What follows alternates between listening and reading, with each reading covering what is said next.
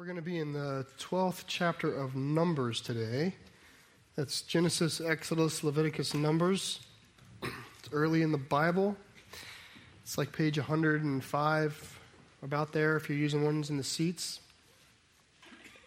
There's a challenge that's going to show up right in the first verse of, of the text this morning. It's going to be a problem, but it's not really the problem it's an excuse.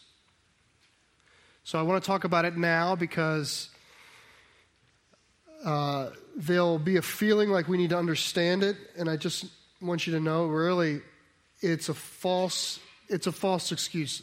And this happens. A lot of times it's an excuse, it's the front man, it's the fall guy for the deeper issue that's just waiting to come out. So I'll give you some thoughts. If, I, if you ever to play me in tennis and you ever sent the ball over the net my way, there's a good chance I would swing and not and miss.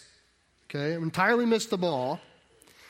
And then I would do what many a tennis player over the years has done. I would look down at my racket, at my strings, and I would have this somewhat quizzical look like, well, how did they get through my strings? And I'd adjust, you know how they put their fingers in, sort of adjust the strings and fix them up because somehow that ball made it through the racket, and, and I don't understand it you realize I'm, I'm look, I'm, there's this small issue, but it's not the real issue. The problem is not the racket. The problem is the player. If a kid went to their teacher at school and said, I don't have my essay done, and the teacher said, Why don't you have your essay done, Tommy? And the, Tommy said, Well, I was going to write it during the five minutes of homeroom before class started, but I got here late. Okay? Now, as one who has used that excuse, I can speak on behalf of all those students. Technically, they're telling you the truth. They did intend on writing the essay during the five minutes, okay? But that's not the problem. That's, it's an, it's an incident, it's a moment, but the problem is much deeper. In relationships, this happens all the time couples where there's something right under the surface that really is just waiting to come out and just explode all over the room, but it's just barely beneath the surface. And he'll be sitting on the couch watching TV, and she looks over at him, and there he is picking his nose. And she says, uh, this is the, this is the trigger, right? You got to pick your nose? Really? You have to always pick your nose? You know? And trust me, he literally over there is thinking of nothing just picking his nose. He was just minding his own business. But out of this comes like, and another thing, and another thing. And, you know, pretty soon it's, you've never said you love me. And he's just going like, looking at his finger like, how did this happen? How did this happen? Because the nose was just, it was a tiny issue. It was the tip of the iceberg. But the real issue is deep down under. Okay? Verse 1 of this chapter is a tiny issue. So tiny, in fact, that there's not a single verse in the Bible that informs it prior to this verse or after this verse. In all of the verses of all of the Bible, this is a one verse problem. That's how tiny it is. They themselves will leave it. It will never again surface in the history of God's revelation. That's how small it is. The real problem comes after it. So I'm going to read three verses, and, uh, and I think you'll, you'll get a sense of, of where we're going with this. I'm going to stop real quick, just in case you're a visitor. We're in the book of Numbers. and Numbers is about the journey of the, of the Hebrew people from the mountain of God, where they got the Ten Commandments, where they got the promise and the covenant and all of those things, where God made the people His and they made God theirs. Okay? Numbers is about that journey from there through the wilderness in order to get to the promised land and sort of the misadventures that happen in that episode. Okay, so it's a very important from leaving Egypt to getting to the promised land is the is the story of Israel. That is their first story. Their most important story and we're sort of in the middle of that. on this journey to the promised land. In fact, we'll get there next Sunday. Okay, now we'll read chapter 12, verses 1 to 3. Miriam and Aaron spoke against Moses because of the Cushite woman whom he had married, for he had married a Cushite woman. And they said, Has the Lord indeed spoken only through Moses? Has he not spoken through us also? And the Lord heard it. Now the man Moses was very meek, more than all people who were on the face of the earth. All right. Real quick, uh, who is Miriam and Moses, or Miriam and Aaron? They are the older sister and brother of Moses. so Miriam is his older sister, Aaron is his older brother, and you know we know about them from the book of Exodus. In Exodus, if you remember when uh, the baby Moses was placed in a basket and pushed down the river, that was Miriam doing that. And when Pharaoh's family saw the baby in the basket, and Miriam was the one who sort of served as the ambassador, and she went over there and explained things, okay? So that's like a role of notoriety for her. Aaron, his older brother, was given to Moses as sort of a faithful sidekick. When in the mountain of God and the burning bush, and the Lord said, Go, and, and Moses begged that it would not be him and sort of listed all of his inadequacies before the Lord. The Lord relented at one point and said, you, like, you can have Aaron. Aaron will go with you. Aaron will be with you. You can speak through Aaron. Your words through Aaron will be like God's words. Now go. So they're, they're notable characters in the story. Not nearly so notable as Moses. Okay, so for every one time you hear Aaron, you're going to hear Moses 50 times. For every one time you hear Miriam, you're going to hear Moses 250 times. But they're, nonetheless, they matter in the story. And you can imagine in ancient Near East culture where family is extremely notable, this family matters. Since then, God made Aaron the high priest of Israel, so he has a very important role. And Miriam is mentioned as a prophetess. So among the people, she has served a role as well. We don't know much more than that, but that's what we know. That's who they are. Now, another thing that is worth noting, and again, we're not going to deal with this Cushite wife, it's a false problem. It's verse 2 is the problem. But before we leave verse 1, I, we should note how it starts. Do you see it starts with Miriam and Aaron? You see the order there? That's unusual in Hebrew. The custom would be to put the brother before the sister. It sticks out. It's caused some people to think that the problem here is that Miriam is driving the problem. Also worth noting the verb. So Miriam and Aaron spoke against is, is the phrase. The verb spoke is third person singular feminine in the Hebrew. It's linked to Miriam. Now that is not entirely unheard of in the Hebrew. They'll usually grab the first in the subject, but it's suggestive Plus, if, a, if you were to study Aaron, I think you would walk away with a feeling from the word that he's sort of a weak character. Do you remember when Moses went up the mountain to get the Ten Commandments? And he's gone for 40 days, and the people got felt unrestful, and they said, We need a God. We need a God. They turned to Aaron and they said, You give us a God. And Aaron said, Behold, here's a calf, your God. He, he sort of just rolled over. So all of that sort of plays in a concert that this that Miriam I think it's likely to say, to assume that Miriam is pushing us. Now, as the story unfolds, it might make more sense as to why I'm broaching the subject now, but, but it's in the first verse, is that there's some unusual things there in the Hebrew. Okay. So, what's the problem? Again, the Cushite woman his wife is, is never, ever been an issue, nor will it ever again be an issue.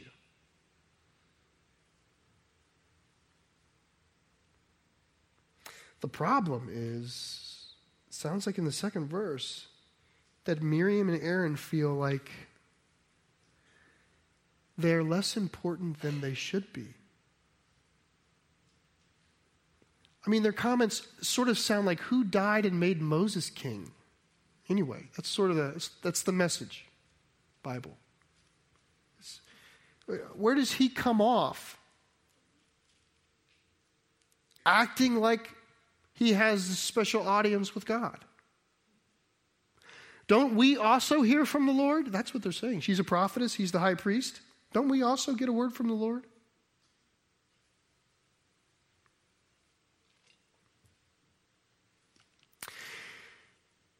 You know, in my mind, as I try to connect, it, notice, by the way, it's difficult to even connect the problem in verse 2 with the small problem in verse 1. They seem so unrelated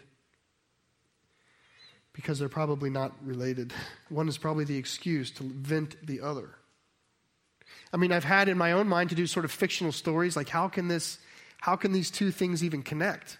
Like what happened? And and they're they're just wild fiction stories in my mind. Just I'll tell you. Uh, here, here it is.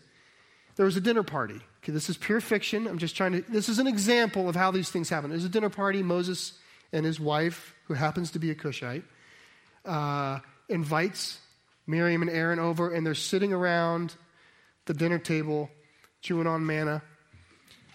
And Miriam says something like, You know, the tassels on the tents, we should change the whole color of the tassels on the tents. We're, we're Israel, after all, we're God's people. And the Cushite, she sort of says, because she's at the dinner table, I don't know, I kind of like the tassels the way they are. And Moses, because he's oblivious to the drama that just happened, just says, mouthful of manna, yeah. That's it. Miriam and Aaron are walking home, and Miriam says to Aaron, Did you hear that woman? Who? She is not even a Hebrew. Who in the world is she to give an opinion about our tassels? On our tents. She's lucky to even eat the manna. After all, like she has Moses' ear. Who is Moses? I'm saying it's fiction, but that's how these things happen. Maybe closer to how it might have happened is the fact that in the 11th chapter that we talked about last week, do you remember Moses cried out to the Lord, This is too much work. I can't do it. I can't do it. The burden you've put upon me, I am inadequate to to successfully achieve. I need help. And God said, I hear you, Moses. I'm, call 70 men, 70 elders from the tribe. I'll bless them with your spirit. Some of the spirit I've put on you, I'll put on them, and they'll assist you in the work. How do you think Aaron and Miriam might have felt watching that happen? Like, it's a massive loss of market share right there. They, they were just marginalized. Now it's not Moses and Miriam and Aaron, it's Moses and the 70. Oh, yeah, and there's also Miriam and Aaron.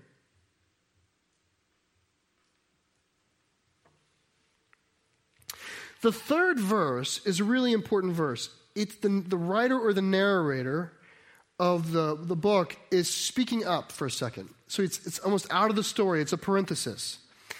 And we're being told something we need to know in order to interpret the story. Just like last week, remember the people complained about food. All we have is this stupid, lame old manna, they said. And the writer spoke up and said, Now, man, manna is like coriander seed, and went on to describe it. He said, It makes kind of a cake. In other words, the narrator was saying, There really is no problem here. They're just unsatisfied. The narrator is doing the same thing right here. When they're complaining about Moses, an objective reader might say, well, is Moses like a heavy handed leader? Is he pushy? Is he, is he obstinate? And the narrator is saying, you need to know something. On the face of the earth, no one is as humble as that guy. He is not the problem. Any, any group of people on the face of the earth would be blessed to have a man like Moses leading them. That's what the narrator is saying. He is not the problem.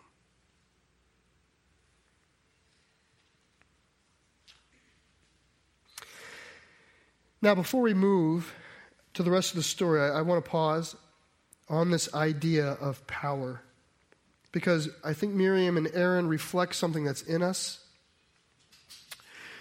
I think they reflect a natural desire of people to be on the inside, not on the outside of whatever circle you draw, right? You want to be in the decision making circle. You want to be, everybody wants to be in the circle where you, when you crack a bad joke, your friends laugh, versus outside the circle, when you crack a really good joke, people don't know what to do with it.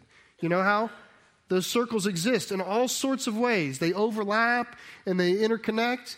But this is why people don't like to move very often. They don't want to, they don't want to start outside of every circle again and have to work themselves back.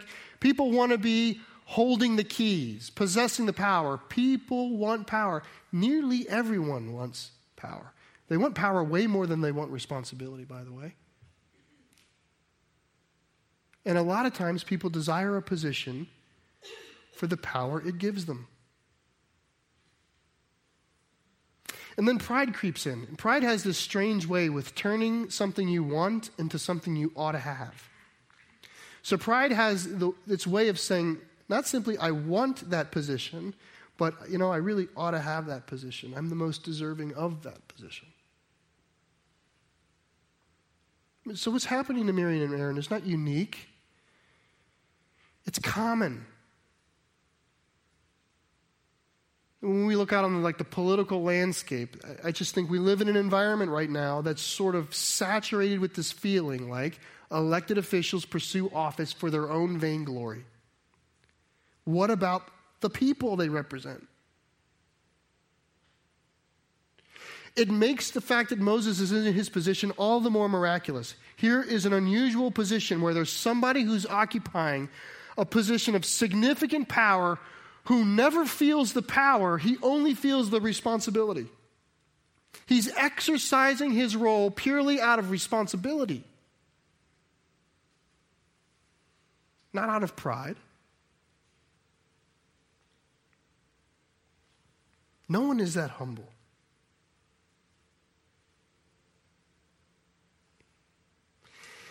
Last week we said throughout Numbers one way to understand Numbers well is to say to yourself, Jesus is a better Moses. Jesus is a better Moses. This is one of those times. You should see Jesus as a better Moses. No one on earth is as humble. Who? Who would have such a high station in the cosmos and yet would come and do what he did? Never once exercising his power in such a way as to get a positive vibe. Never once in any narrative of Christ do you feel that he's fanning the flames of his own pride and, or ambition. Never. He was tempted in that very manner by the serpent, and yet was without sin.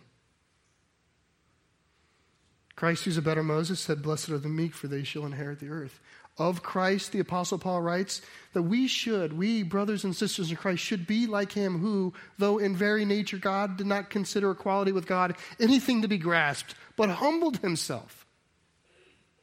That's how we should be. Of him, the prophets wrote that before his crucifixion, like a sheep before his shearers is silent, so will he keep his mouth shut.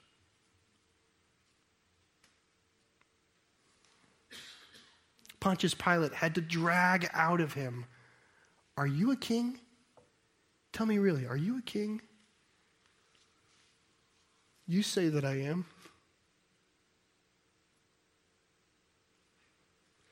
The word out of which everything that has been made came washed the feet of his disciples. No one is so humble as Jesus. He's not the problem.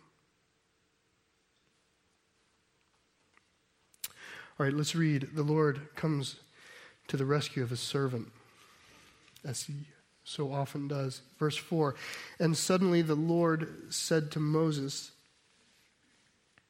excuse me, and suddenly the Lord said to Moses and to Aaron and to Miriam. By the way, you see the name order there? Moses, Aaron, Miriam. You see how chapter 12 started? Miriam, Aaron, Moses. Okay? Hebrew doesn't mess around like that. that those are intentional. Okay? And suddenly the Lord said to Moses and to Aaron and to Miriam, Come out, you three, to the tent of meeting. And the three of them came out. And the Lord came down in a pillar of cloud and stood at the entrance of the tent and called Aaron and Miriam. And they both came forward. And he said, Hear my words. If there is a prophet among you, I, the Lord, make myself known to him in a vision. I speak with him in a dream. Not so with my servant Moses. He is faithful in all my house. With him I speak mouth to mouth, clearly, and not in riddles, and he beholds the form of the Lord. Why then were you not afraid to speak against my servant Moses? And the anger of the Lord was kindled against them, and he departed. now, I imagine for most of us, we, we have this dream or this hope that God will one day speak to us. Like, if I could just hear the words of the Lord. But not like this. This is not what you want to hear. You do not want to hear the Lord going, I'm curious to know why you're not scared right now.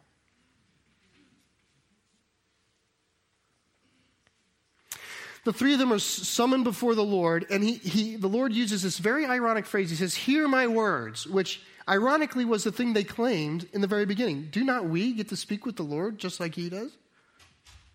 Are we not? Are we not? Do we not have access just like Moses does? And so the Lord says, You want me to talk? Here. I'm going to talk. Hear my words. And he differentiates Moses from everyone else. He says, When I want to make my will known to a prophet, I talk through visions, I talk through dreams. The Lord sort of has a respectful distance in those occasions when he's working through a prophet. A distance of, we're not really the same kind. You're serving me, but we're not really of the same. He says, with Moses, it's not that way. With Moses, there is no distance between me and him. When I talk with Moses, I talk like mouth to mouth, like we're right here. I talk to him like a friend. I don't talk in riddles. I don't talk in parables. I'm not quizzical. I'm not vague. We discuss matters. There's nothing about Moses that I'm not sure about. No one is loyal or faithful like him. Remember, Jesus is a bit of Moses. Just hear it. No one is like him.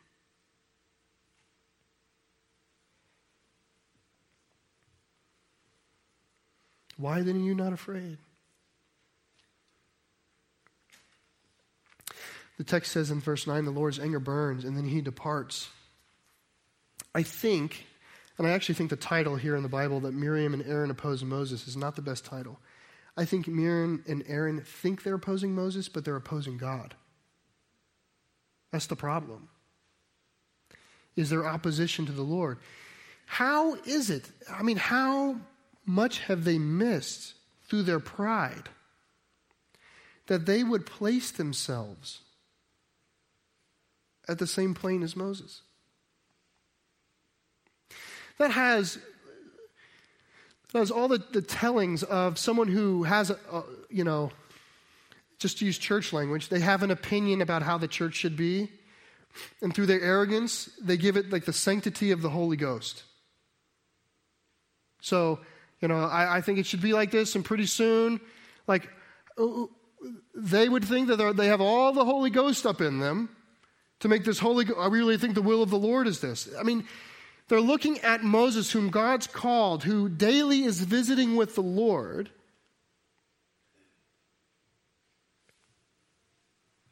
It's, it's really quite shocking that they would elevate their own sort of opinion into the land of God speaks to us also in the same way.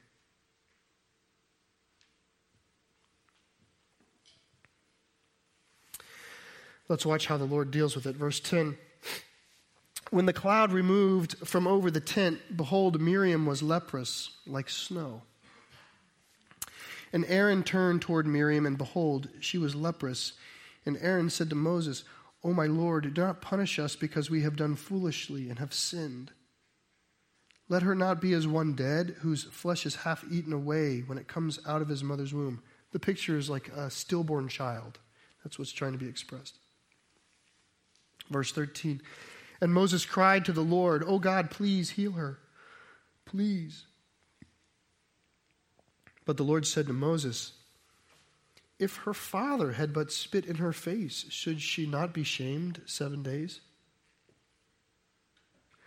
Let her be shut outside the camp for seven days. After that, she may be brought in again. So Miriam was shut outside the camp seven days, and the people did not set out on the march till Miriam was brought in again. now, we'll talk about the heart of the text, but the first question that surfaced for me when I was studying this was why does Aaron and Miriam, why do they get such different treatment? And I think it's related to what I talked about earlier. The indication in the language suggests maybe Miriam was the one who was pushing this. Um, one other thought that I can inter- introduce, we won't spend a long time on it, is the fact that Aaron is the high priest. And Aaron's role as priest might supersede sort of his personal behavior here. Like the Lord may have a need to preserve the role of high priest. When you struck the high priest with leprosy, among the people that are just trying to figure God out in the first moment, that might be difficult.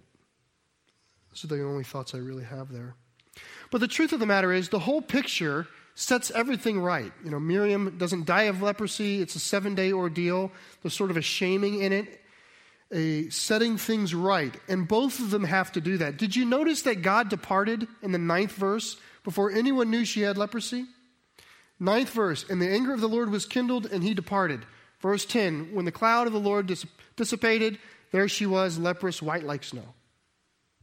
God is nowhere to be around. In other words, the Lord's curse, the nature of the curse, has put right in front of them.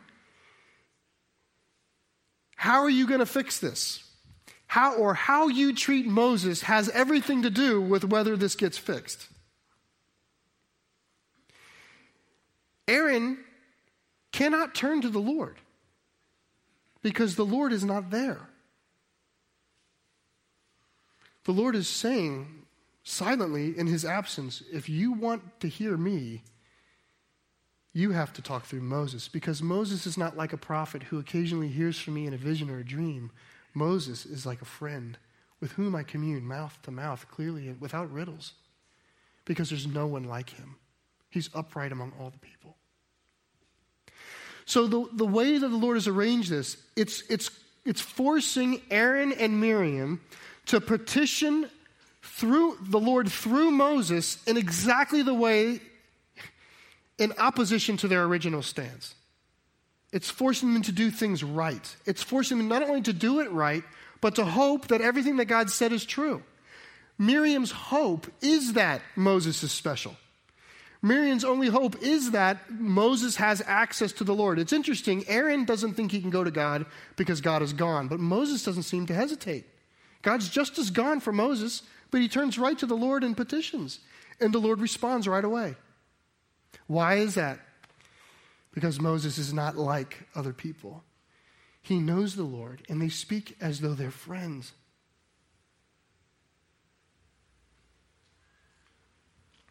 And what comes out of Moses' mouth?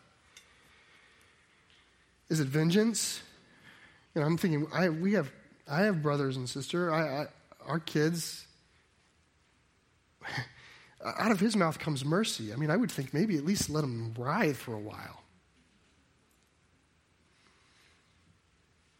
In fact, so much mercy comes out of the heart of Moses. There's not a sign of need for recompense, there's not a sign of a need for vengeance. There's nothing. He pleads to the Lord, Lord, heal her, please. Please heal her. Such overwhelming mercy comes out of Moses, in fact, that the Lord has to sort of enter back in and say, Now listen now, nobody's going to learn anything unless she has like a seven day penalty lap. He says, For a far lesser offense in the custom of the people, far more shame would have been given. Like, the Lord sort of is caring for the long game here, but out of the heart of Moses is mercy. I would not have been surprised if in the text here, Moses had said something like, Lord, forgive them, for they know not what they do. Because Jesus is a better, a better Moses. I want to I want to deal with this phrase for a second. Jesus is a better Moses. Some of you may wonder, like, is that just something preachers say when they arrive at something nice in Scripture? Jesus is better Moses, Jesus is better David, Jesus is better Joseph, Jesus is better Samson. You know, they never say Jesus is a better Pharaoh.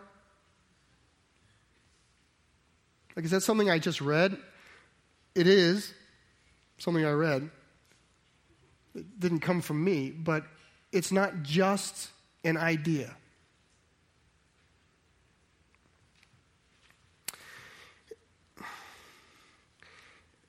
How do we deal with how do we deal with the Old Testament? How do we deal with these stories in the Old Testament? The way, the best way to read the Bible is in reverse. And I don't mean from the last page to the first page. I mean the Bible is really intended to be read from Christ into the Old Testament. That's, that's how it is best read. To understand who Jesus is, to hear what Jesus says, to hear the implications that Jesus brings upon himself, and then out of a sense of holy obligation to know him better, dive into the words he quoted and implied himself in. So when Jesus opens the scroll in his hometown and reads out of the prophet Isaiah, and then says, Today in your hearing, these scriptures have been fulfilled. Someone who sees him and understands him is now forced, commanded to know the Old Testament. When Jesus says to onlookers who despise him, Before Abraham was, I am, he's goading them into the Old Testament. When Jesus Christ himself enters in at the Passover meal the most holy day of their most holy narrative. This very narrative of being saved from darkness into light, saved from slavery into freedom. When he inserts himself in the upper room in that place and says, This is my body, which is broken for you. When he does that, he's taking ownership of the story. He's placing a flag in Exodus in this entire story saying, This is about me. That's why we look for it. That's why I say the Bible is best read in reverse. It, you get your feet grounded in what, who Jesus is and what he says about himself. And then, through those implications, you go back and discover things in the Old Testament that you would have never seen before. In fact, if you study the Old Testament as though it was, it was its own Bible, if all of you had was the Old Testament, it would not solve problems for you. It would it's beautiful, it's elegant, it's holy, it's true, but it will not resolve the problem. It's like a beautiful gold necklace that's tied in knots. You find Christ, and everything gets unwound. Everything gets straightened out. So that when we come, particularly if you don't know a lot about Jesus or you don't know a lot about the testimony of Christ, and you come and you read in Numbers and you think, man, God struck her with leprosy, or last week, wow, God put fire around the camp, or he struck people dead with a plague. What kind of God would do that? If that's the only image of God you have in this story, the world just got more complicated for you. But the truth is, that is not the only picture of God in the story, because in this picture, the full picture of God is not the God who's speaking from heaven, it's God and Moses. They, they combine God and Jesus. That's the picture here. The picture that we are supposed to see when we're grounded in Christ and look back into the story is not in a God up high who has a sense of truth but strikes people dead. It is there is a God who cares about everything as it should be. In him there is nothing wrong. He's entirely righteous. Pure truth and justice are his. He is the only non changing agent in the cosmos. That God is there, and his son Christ travels with us and pleads mercy. As we're brought from a life of darkness into a life of freedom, Christ walks with us. And so you have, for the soul that needs to know, is there a God who cares about justice? The Bible testifies there is absolutely a God who cares about justice. The problem is, you are unjust. The problem is, you have done things. There's things that every one of us have left undone at great detriment to the will of God, at great harm. If you can't think of a way that you've harmed one of God's creatures or one of God's ways, you are blind. And every one of us here have done things that are in direct contradiction to the way and nature and love of God. So we who want a just God are confounded when we see a God here who how he deals justly with people. And yet we find in the very same text an expression of Christ who is ever with us, ever pleading mercy for us. This is, you only see this when you read this book in reverse. You only see it once you know Christ and then go back into the Word and uh, discover Him in the Old Testament. We're walking, right? Our life is being, we're wandering through a wilderness and we're going somewhere. God is trying to take us somewhere. And he does not have to forfeit his holiness to abide our fellowship. Christ is a better Moses. Will you pray with me, please, as we bow our heads?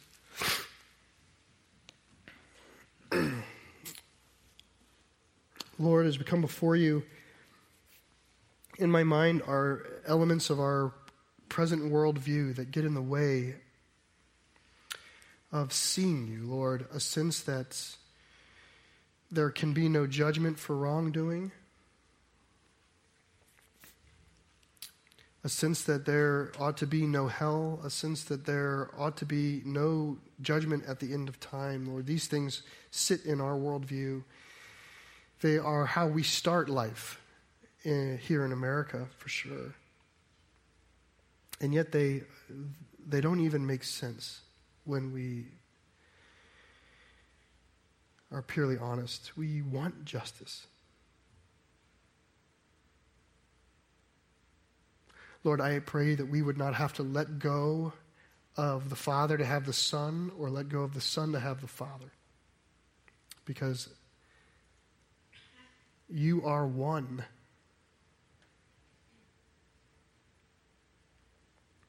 I pray, Lord, that we can worship a God because he's just and right and true and holy, and then worship him right again because he's merciful.